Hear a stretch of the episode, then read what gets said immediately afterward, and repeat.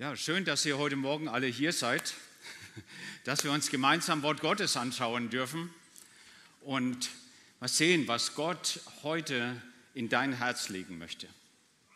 Denn dafür sind wir da und dafür lesen wir in seinem Wort, damit es etwas hervorbringt in uns, uns freisetzt zu dem Leben, was er für uns vorbereitet hat. Ich möchte heute mit euch ein sehr bekanntes Gleichnis anschauen und das werden wir zum Beginn erstmal lesen. Bevor ich anfange mit dem Lesen, möchte ich gerne nochmal beten. Vater, wir danken dir für dein kostbares Wort. Wir danken dir, dass wir dich wiederfinden in dem Wort, dass sich dein Wesen, deine Majestät, aber auch deine Fürsorge, dein Charakter sich widerspiegelt in deinem Wort. Wir danken dir, dass wir da heute hinschauen dürfen und bitten dich, Heiliger Geist, erwecke du in uns und führe du uns weiter auf dem Weg, den du vorbereitet hast. Amen. Ja, ich lese aus Matthäus 25 ab Vers 14 ein bekanntes Gleichnis. Genau hier kommt es gleich mit und dann könnt ihr auch mitlesen. Es wird dann so sein wie bei einem Mann, der vorhatte, ins Ausland zu reisen. Er rief alle seine Verwalter zusammen und vertraute ihnen sein Vermögen an. Sie sollten während seiner Abwesenheit gut damit wirtschaften. Dem einen gab er fünf Zentner Silberstücke, einem anderen zwei und dem dritten einen Zentner, jedem nach seinen Fähigkeiten. Danach reiste er ab. Der Mann mit den fünf Silberstücken machte sich sofort daran, mit dem Geld Geschäfte zu treiben und konnte so die Summe verdoppeln. Auch der, die zwei Zentner bekommen hatte, verdiente zwei hinzu. Der dritte aber vergrub den Zentner, den sein Herr ihm anvertraut hatte, an einem sicheren Ort. Nach langer Zeit kehrte der Herr von seiner Reise zurück und forderte seine Diener auf, mit ihm abzurechnen. Der Mann, der fünf Zentner Silberstücke erhalten hatte, trat vor, übergab ihm die zehn Zentner. Er sagte, Herr, fünf Zentner hast du mir gegeben, hier, ich habe fünf hinzuverdient. Da lobte ihn sein Herr. Gut so, du bist ein tüchtiger und zuverlässiger Verwalter. In kleinen Dingen bist du treu gewesen, darum werde ich dir Großes anvertrauen. Komm zu meinem Fest und freu dich mit mir. Danach kam der Mann mit den zwei Zentnern. Er berichtete, Herr, ich habe den Betrag, den du mir gegeben hast, verdoppeln können. Da lobte ihn der Herr, gut gemacht. Du bist ein tüchtiger und zuverlässiger Verwalter. In kleinen Dingen bist du treu gewesen, darum werde ich dir Großes anvertrauen. Komm zu meinem Fest und freu dich mit mir. Schließlich kam der Diener, dem der Herr einen Zentner Silberstücke gegeben hatte und erklärte, ich kenne dich als strengen Herrn und dachte, du erntest, was andere gesät haben, du nimmst dir, wofür du nichts getan hast. Aus Angst habe ich dein Geld sicher aufbewahrt. Hier, hast du es wieder zurück. Zornig antwortete ihm darauf sein Herr, was bist du nur für ein böser und fauler Verwalter? Wenn du schon der Meinung bist, dass ich ernte, was andere gesät haben und mir nehme, wofür ich nichts getan habe, hättest du mein Geld wenigstens bei der Bank anlegen können. Dann hätte ich immerhin noch Zinsen dafür bekommen. Nehmt ihm das Geld weg und gebt es dem, der die zehn Zentner hat. Denn wer viel hat, da bekommt noch mehr dazu. Ja, er wird mehr als genug haben. Wer aber nichts hat, dem wird selbst das wenige, das er hat, genommen. Und jetzt werft diesen Nichtsnutz hinaus in die tiefste Finsternis, wo es nur noch Heulen und ohnmächtiges Jammern gibt. Soweit diese Textstelle. Ich denke, vielen ist diese, dieses Gleichnis bekannt. Jesus ist ja ein großartiger Geschichtenerzähler. Und es steckt immer so viel drin und es lohnt sich hinzugucken. Ich, hab, ich kann mich noch ganz gut erinnern, das erste Mal, wo ich das so gelesen habe, zumindest jetzt so bewusst gelesen habe, wie so meine Reaktion auf dieses Gleichnis war. Ich hatte Mitleid mit diesem dritten Mann, mit dem Verwalter. Ja, irgendwie habe ich gedacht, der wird doch ungerecht behandelt. Erst bekommt er am wenigsten von allen dreien und dann wird auch noch dafür bestraft, weil er eben nicht zum Reichtum dieses eh schon reichen Mannes beigetragen hat. Und überhaupt hat mir der Gedanke gar nicht gefallen, dass der Reiche noch reicher wird. irgendwie muss doch schließlich einer dafür bezahlen und irgendjemand wird da dann auch was weggenommen, oder? Ich war in der Phase, wo ich noch so, doch so kommunistische Gedanken in mir noch irgendwie Platz hatte. Vielleicht kennt es der eine oder andere von euch. Das ist so manche Phase, die man so durchgeht in seinem Leben. Ja, dieses Gleichnis steht ja in einer Reihe von Endzeitgleichnissen von Jesus. In dem Gleichnis vor dieser Geschichte geht es um die fünf klugen und die fünf törichten Jungfrauen. Die klugen haben genügend Öl für die Lampen, als der Bräutigam eintrifft. Die törichten haben ihr Öl bereits aufgebraucht. Und in beiden Gleichnissen geht es um das Königreich der Himmel. Und danach, nach diesen Gleichnissen, wird Jesus über das Weltgericht sprechen, über die Trennung zwischen denen, die zu Gottes Reich gehören, und den anderen, die in der Finsternis sein werden, wo es Heulen und Zähneklappern gibt. Also es geht um Entscheidungen, es geht um Scheidungen, es geht um weises Verhalten, das zu einem guten Ende führt, und es geht um törichtes Verhalten, das tragisch endet. Es mag uns vielleicht nicht so ganz gefallen und es mag uns vielleicht auch hart erscheinen, aber es ist eine Tatsache und das müssen wir zur Kenntnis nehmen, dass ein Menschenleben mit Heulen und Zähneklappern enden kann. Es kann enden in der ewigen Verdammnis. Und Jesus hat es ganz klar gesagt, nicht nur in dem Gleichnis mit den anvertrauten Talenten, auch in anderen Gleichnissen über Gottes Endgericht die wir im Matthäus-Evangelium noch finden. Und so endet eben dieser untreue Verwalter, der endet eben in diesen Heulen und Zähneklappern. Da wird den törichten Jungfrauen die Tür vor der Nase zugeschlagen. Und am Ende heißt es von diesen Gleichnissen die Scheidung zwischen Böcken und Schafen. Sie werden hingehen, diese zur ewigen Strafe, aber die Gerechten zum ewigen Leben. Dinge, die man vielleicht nicht so ganz gerne hört, aber es ist nun mal eine Tatsache. Und es wäre unredlich und es wäre auch verantwortungslos, wenn wir bei der Verkündigung des Wortes Gottes darüber schweigen würden, dass es eben diese Scheidung geben wird. Und es wäre auch Selbstbetrug, wenn man meint, dass der menschliche Lebensweg mit dem Tod einfach aufhört und eben nicht zu einem bestimmten Ziel führt. Er wird zu einem Ziel führen, und zwar entweder zu einem herrlichen Ziel oder zu einem schrecklichen Ziel. Und deswegen sollten wir Gottes Wort ernst nehmen. Und das dürfen wir immer wieder. Und deswegen sind wir auch heute Morgen hier. Und ich freue mich, dass so viele da sind. Also, zurück zum Gleichnis. In dem Gleichnis werden drei unterschiedliche Verwalter vorgestellt. Wir wissen, wenig von ihnen wird nichts weiter gesagt, aber das Einzige, was sie unterscheidet, dass sie offensichtlich unterschiedliche Fähigkeiten haben. Also sind unterschiedlich ja, entwickelt, unterschiedliche ähm, Dinge, die sie da mitbringen. Jeder hat so sein eigenes Maß an Stärken und Fähigkeiten, an Leidenschaft, an Einsatzbereitschaft. Und ich denke, wir können davon ausgehen, dass der reiche Mann, der hier sein Vermögen verteilt, dass er diese Männer kennt. Das sind ja seine Verwalter. Der erste, der hat sich offensichtlich schon gut bewährt, deswegen bekommt er die größte Summe, nämlich hier war in der Übersetzung, das war Hoffnung für alle, stand äh, fünf Zentner Silber, in anderen Übersetzungen steht Talente. Talent, ein Talent ist ja eine Maßeinheit. Interessanterweise ist ja dieses Wort eben auch aufgrund dieses Gleichnisses in unsere Sprache übergegangen, dass es eben genau das bedeutet, wofür wir es auch kennen. Talent, Fähigkeit, ja, etwas, was du mitbringst, etwas, äh, wozu du besonders befähigt bist. Das kommt, hat seinen Ursprung da drin. Aber ursprünglich ist eben Talent eine Maßeinheit, und zwar eine ziemlich große Maßeinheit.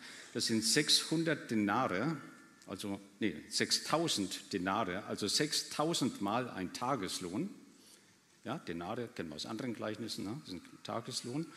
Und wenn man jetzt so das aktuelle Durchschnittseinkommen in Deutschland äh, zugrunde legt, dann ist es ungefähr eine Million Euro. Eine ordentliche Summe.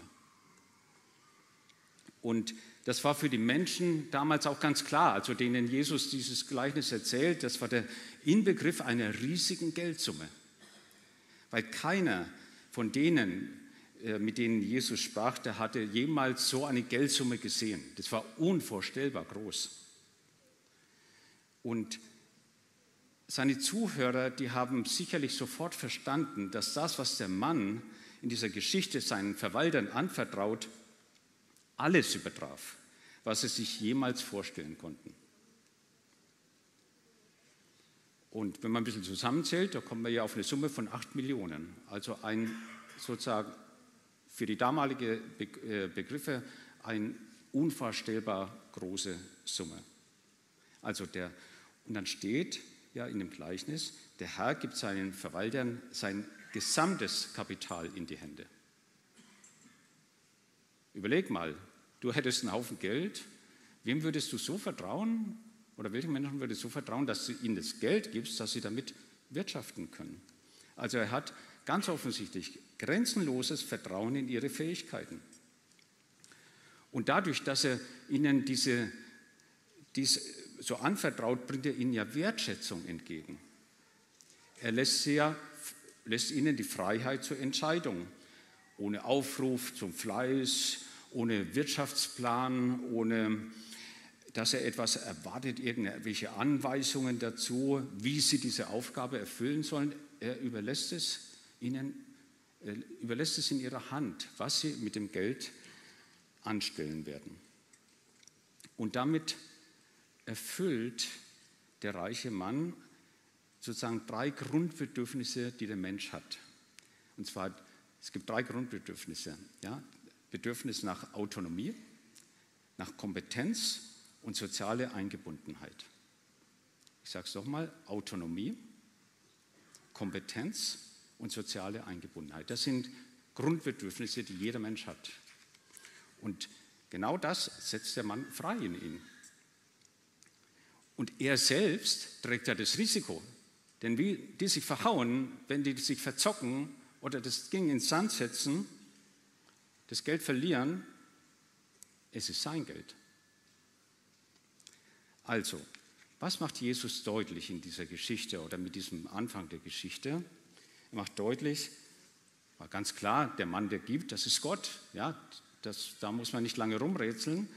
Gott gibt großzügig, über Bitten und Verstehen hinaus. Gott denkt in Jahresgehältern und nicht im Tageslohn. Gott sieht die großen Linien und er schenkt uns ein enormes Vorschussvertrauen. Er kennt uns. Er vertraut auch jedem von uns einen individuellen Betrag an, ein spezifisches Startkapital, will ich mal sagen. Ja, eine angemessene Aufgabe und eine persönliche Herausforderung. Und ich denke, ihr wisst alle, wovon ich spreche, denn wir alle kennen die persönlichen Herausforderungen. Also Gott baut auf Vertrauen, unermessliches Vorschussvertrauen. Und dieses Vertrauen baut auf Menschen und ihren Möglichkeiten. Kannst du dir das vorstellen? dass Gott dir zutiefst vertraut, so sehr, dass er dir unermesslichen Reichtum anvertraut. Vielleicht können wir die Rechnung mal ein bisschen anders machen. Wir machen die Rechnung mal nicht mit Geld, sondern wir machen die Rechnung mit Zeit. Minuten, Tage, Stunden. Ja, so ein Tag hat 1440 Minuten. Ein Jahr hat eine gute halbe Million Minuten. Das ist eine ganze Menge. Das ist uns anvertraut. Alle haben das Gleiche. Eine halbe Million Minuten im Jahr. So, wie sieht dann der Ertrag aus, wenn wir dann zurückkommen, wenn der Herr kommt zur Abrechnung? Was kommt dann bei raus? Was können wir dann da so vorlegen? Ist mal interessant, diesem Gedankenspiel dem mal nachzugehen und schauen, okay, was heißt es denn für mich? Gebe ich euch mal so mit.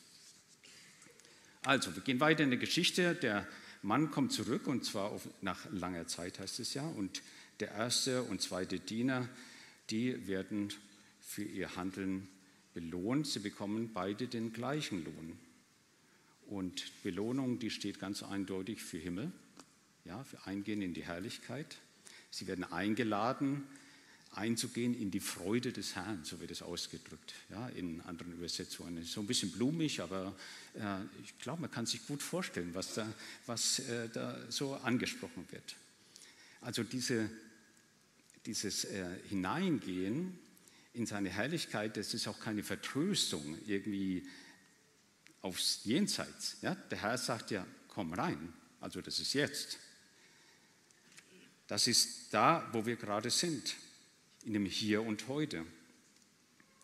So wie Jesus hier und heute unter uns ist, wo wir gerade sind. Und er wohnt durch seinen Heiligen Geist in uns. Und ich glaube, wenn du täglich dein Talent, also das Anvertraute, einsetzt, und da werden wir da noch drüber sprechen, was das eigentlich auch ist, dieses Talent, und investierst, dann wird dir täglich, wirst du eingehen können in die Freude des Herrn. Und dieses neue Leben blüht auf in dir. Der Kirchenvater Augustinus hat es mal so benannt, unsere Freude ist dann vollkommen und nicht mehr zu überbieten, wenn wir uns an der Gemeinschaft mit dem dreifaltigen Gott, nach dessen Bild wir geschaffen sind, erfreuen.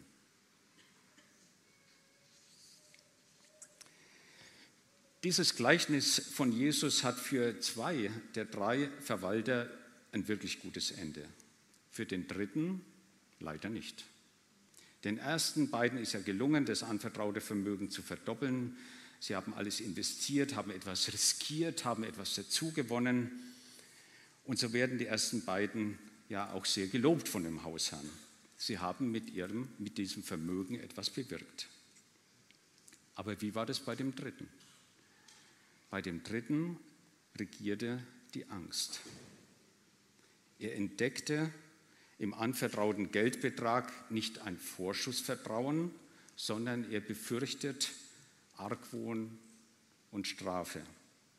Es sagte dann auch, ich kenne dich als strengen Herrn und dachte, du erntest, was andere gesät haben, du nimmst dir, wofür du nichts getan hast.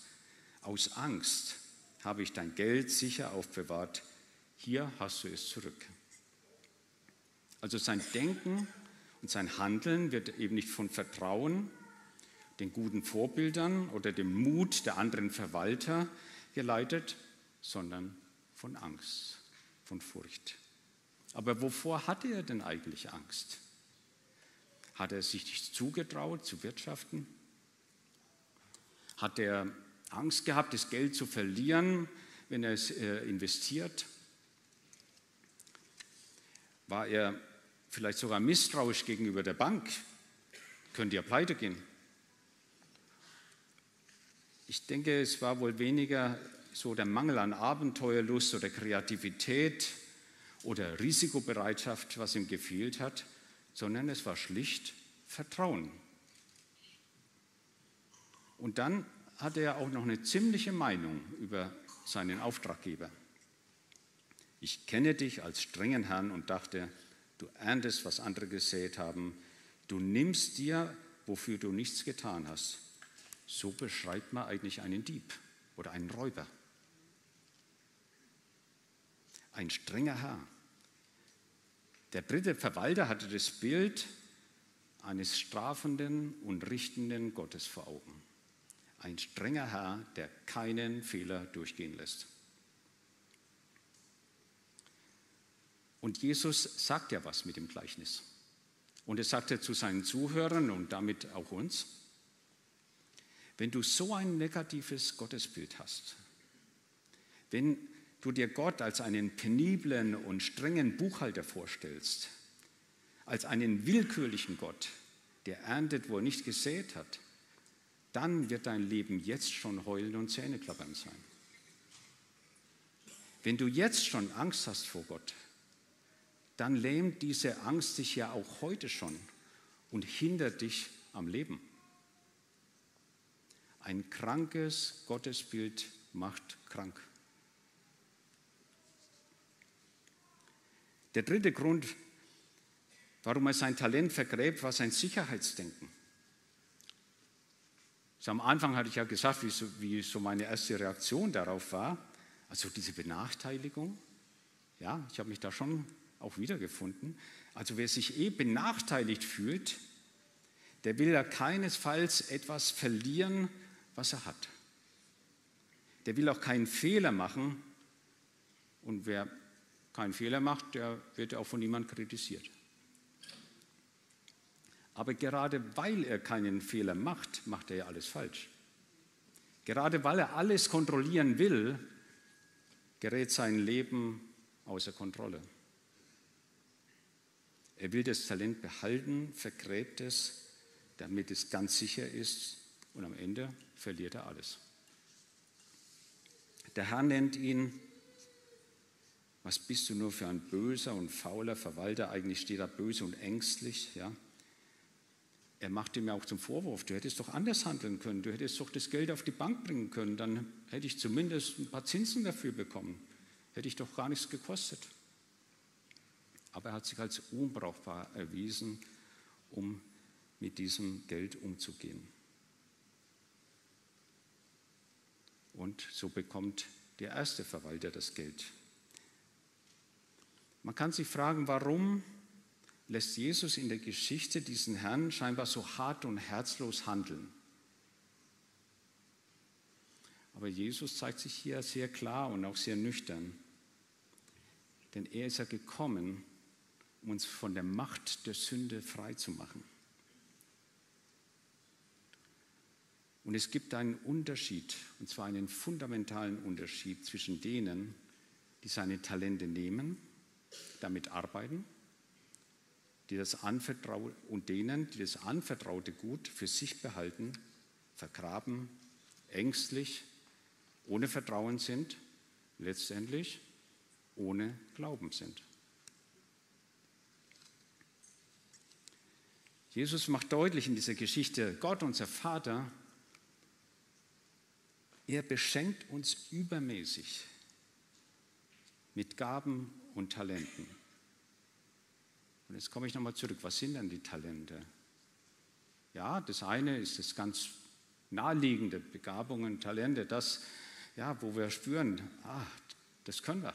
Ja, so wie unsere Musiker, die irgendwann mal wahrscheinlich schon als Jugendliche, als Kinder vielleicht schon angefangen, Musik zu machen und haben gespürt, hey, da habe ich was.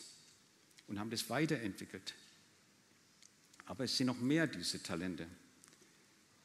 Hoffnung, Glaube, Liebe, damit können wir wuchern, damit können wir etwas wagen.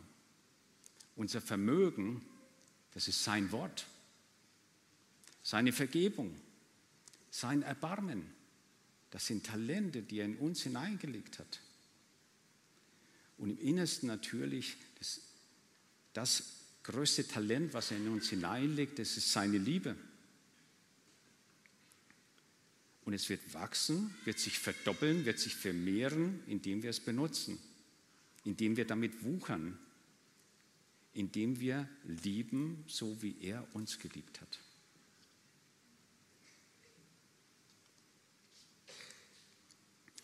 Vor ungefähr zwölf Jahren kam ein junger Mann zu mir und sagte, hat sich vorgestellt und sagte, dass er ein FSJ machen möchte war zu dem Zeitpunkt äh, in Lohn und Brot bei einer nicht ganz kleinen äh, Firma.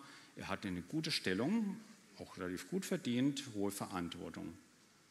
Und ich habe zu ihm gesagt, das musst du mir erklären. Warum willst du aus guter Arbeit aussteigen, um ein FSJ zu machen?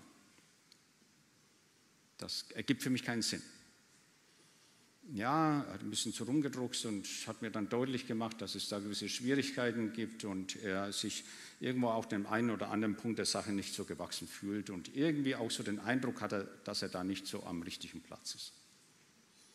Ja gut, er konnte mich letztendlich dann überzeugen und er hat das FSJ äh, gemacht und ich merkte dann auch, okay, er braucht diese Phase, dieses Jahr, um sich neu zu orientieren, neu aufzustellen, neu auszurichten. Wie, wo geht mein Leben weiter?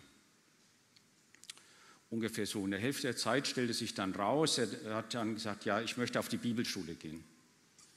Ich dachte, naja, Bibelschule ist natürlich auch eine tolle Sache, aber man kann auch die Bibel studieren, ohne dass man auf eine Bibelschule geht. Immerhin, also Bibelschule ist ja sozusagen auch dann letztendlich möglicherweise verbunden mit einem Berufswechsel. Also möchtest Pastor werden. Dann habe ich gedacht, hm, gut, er hat mittlere Reife. Ist jetzt vielleicht Bibelschule schon eine Herausforderung. Ne? Griechisch lernen und solche Dinge. Also da gehört schon was dazu. Das kriegt man nicht mal so geschenkt. Ob er das schafft, ich hatte schon ein bisschen so meine Fragen. Aber er war fest entschlossen und hat äh, das für sich als Weg gesehen und letztendlich gesagt, okay, hat sich natürlich andere Berater noch gehabt, nicht nur mich, der immer ein bisschen skeptisch ist, aber ja, er hat es gemacht. Er ist auf die Bibelschule gegangen, hat es äh, wunderbar absolviert, er hat es wirklich alles super gemacht, er hat tolle Noten geschrieben, der hat sich reingehangen, der hat gearbeitet. Ich war, also ich hab, war erstaunt, wie er wächst. Ja, und heute ist er Pastor und zwischendurch passierte nach etwas, wo ich wieder als Letzte mitgekriegt habe, dass der mit meiner Tochter ausgeht. Und dann war er mein Schwiegersohn. Ja. ja, das ist mein Schwiegersohn Kevin, der wirklich seine Gaben, Talente, wo er verspürt hat, was Gott in ihn hineingelegt hat, angefangen hat zu entdecken und zu investieren. Und daraus ist was wirklich Tolles entstanden und wir sind immer wieder gespannt, was denn als nächstes noch kommen wird und wie er und seine Familie sich da auch weiterentwickeln. Und da freuen wir uns natürlich. Also, ich fasse mal kurz zusammen. Gott baut auf Vertrauen. Vertrauen baut auf. Gott beschenkt uns mit unermesslichen Reichtümern, Vorschuss, Vertrauen. Und wenn wir das einsetzen, dann bauen wir sein Reich mit auf. Angst ist ein schlechter Ratgeber. Wir müssen über Ängste reden und sie gemeinsam mit Gottes Hilfe überwinden. Und Gott tut Wunder, wenn wir es wagen. Der Verwalter, der anfänglich die fünf Talente erhielt, hat am Ende elf. So oder so, mehr als genug. Und Gott hat mehr als genug an Segen, an Liebe, an Weisheit, an Vertrauen für jeden Einzelnen von uns. Und jetzt fragst du dich, ja, wie funktioniert's? Wie geht's? Zuerst musst du empfangen. Denn nur wer empfängt, kann geben. Nur wer sich geliebt weiß, kann lieben. Nur wer gehört hat, kann zuhören. Nur wer sich von Gott angenommen weiß, kann sich selbst annehmen und den anderen annehmen. Und der Weg des Empfangens, der beginnt mit dem Loslassen. Von all dem, was du solltest, was du müsstest, was du hättest, lass es los. Der Weg ist das Vertrauen auf Gottes Gnade, der uns Weisheit schenkt, das Gute zu erkennen und der die Kraft gibt, das auch zu tun. Wir gehen ja gerade in unserer Jahreszeit auf Ostern zu und diese Gleichnisse, sie stehen ja auch im Matthäusevangelium vor der Kreuzigung.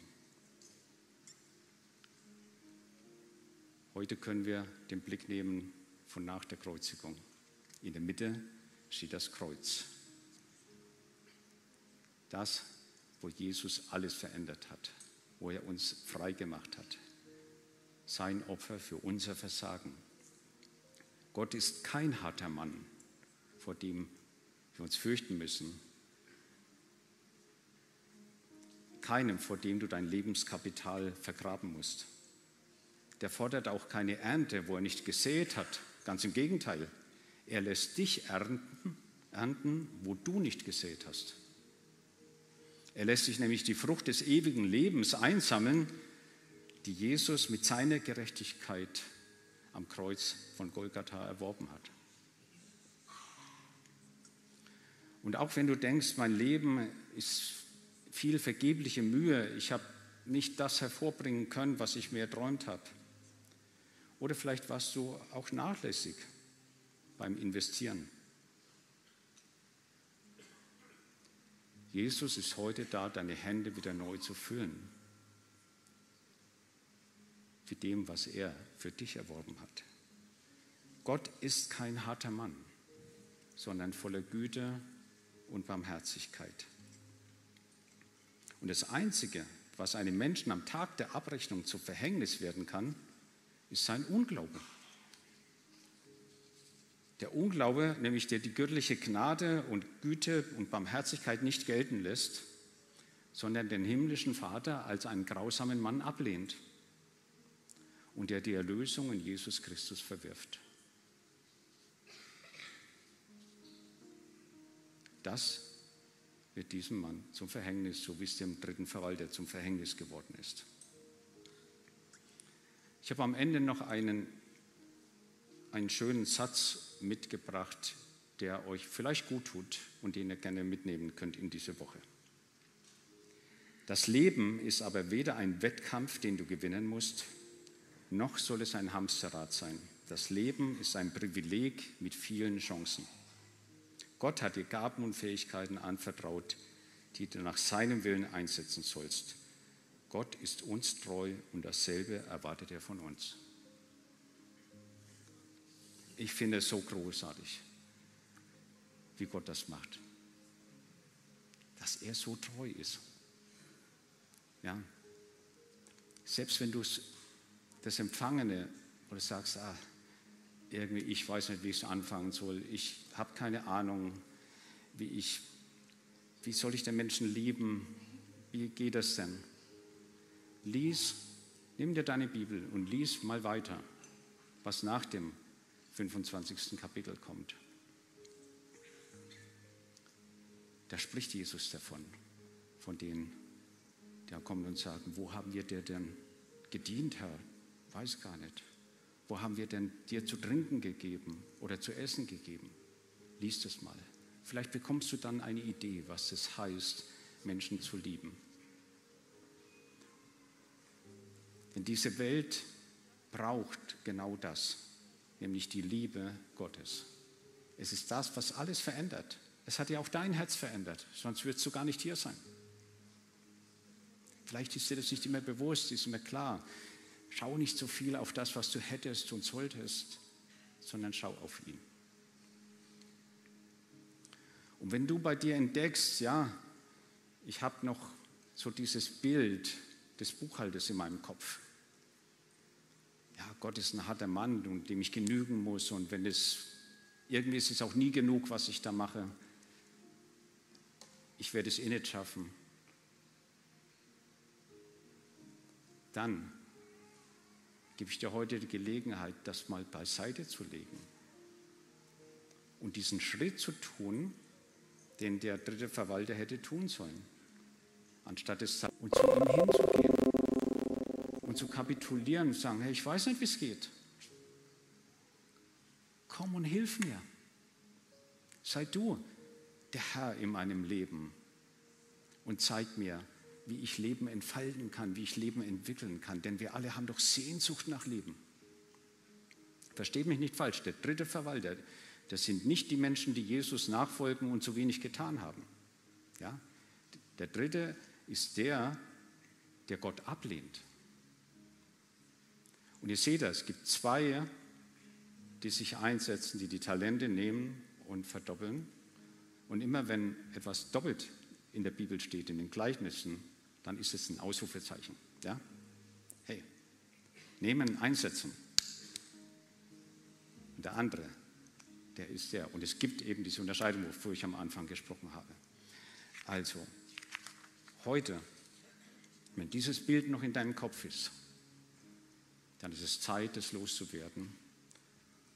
Und du bist heute hier, um dich ihm zuzuwenden und das alles abzulegen. Ich möchte euch bitten, dazu aufzustehen und ich möchte gerne nochmal mit uns zusammen beten. Als allererstes wirklich für diesen wichtigen Schritt. Aber ich möchte auch beten für die, die sich am Ende, die sich so unter Druck fühlen und ähm, so unsicher sind, ängstlich sind, dass sie neu vertrauen können. Und wenn du mit diesem Gebet übereinstimmen kannst oder übereinstimmen willst, dann bete einfach innerlich mit. Herr Jesus, ich komme zu dir mit meinem Versagen, mit all meiner Schuld. Ich sehe und erkenne, dass ich mein Leben bisher eigenmächtig und ohne dich geführt habe. Ich bitte dich von ganzem Herzen um Vergebung.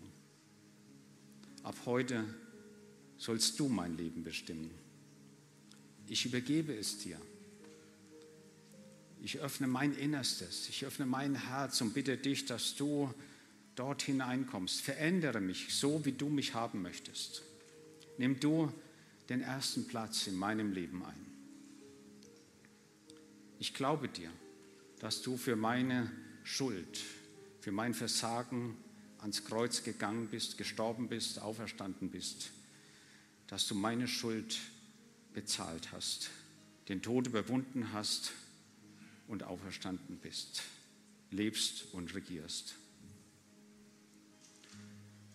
Und ich will mich auch lossagen von allen falschen Gedanken, die mich in die Irre leiten, von allen Mächten der Finsternis, die mich benebeln und meinen Blick verstellen, von falschen Religionen, ich wende mich ab von allem, was meinen Körper, meine Seele oder meinen Geist gefangen halten will. Herr Jesus, übernimm du die Herrschaft in meinem Leben. Ich vertraue dir und überlasse mich ganz deiner Führung. Und ich danke dir für das Geschenk des Heiligen Geistes, der in mir wohnt, der mich lehrt, unterstützt und hilft. Auf ihn will ich hören. Amen. Und Vater, wir kommen auch zu dir. Und Vater, ich bete für die, die zögerlich sind, die zaudern, die sich nicht recht entschließen können, die unsicher sind, wie sie mit den Talenten umgehen, die du gegeben hast. Bete, Vater, dass du ihnen heute neue Impulse gibst, neuen Mut gibst, neue Risikobereitschaft gibst. Denn du sagst ja, Du kannst es nicht verlieren, außer du benutzt es nicht. Ja, vielleicht wird die Liebe weniger für dich spürbar, wenn du sie nicht weitergibst. Und du fühlst dich verlassen, aber Gott verlässt dich nicht. Er schenkt dir jeden Tag neu seine Liebe, seine Zuwendung, seine Unterstützung, sein, sein Wort, sein Sein dass du damit weitergehst, damit du den nächsten Schritt gehst. So segne ich dich jetzt in dem Namen Jesus für neuen Mut, neue Kraft. Nicht nur an diesem heutigen Tag, auch in dieser Woche.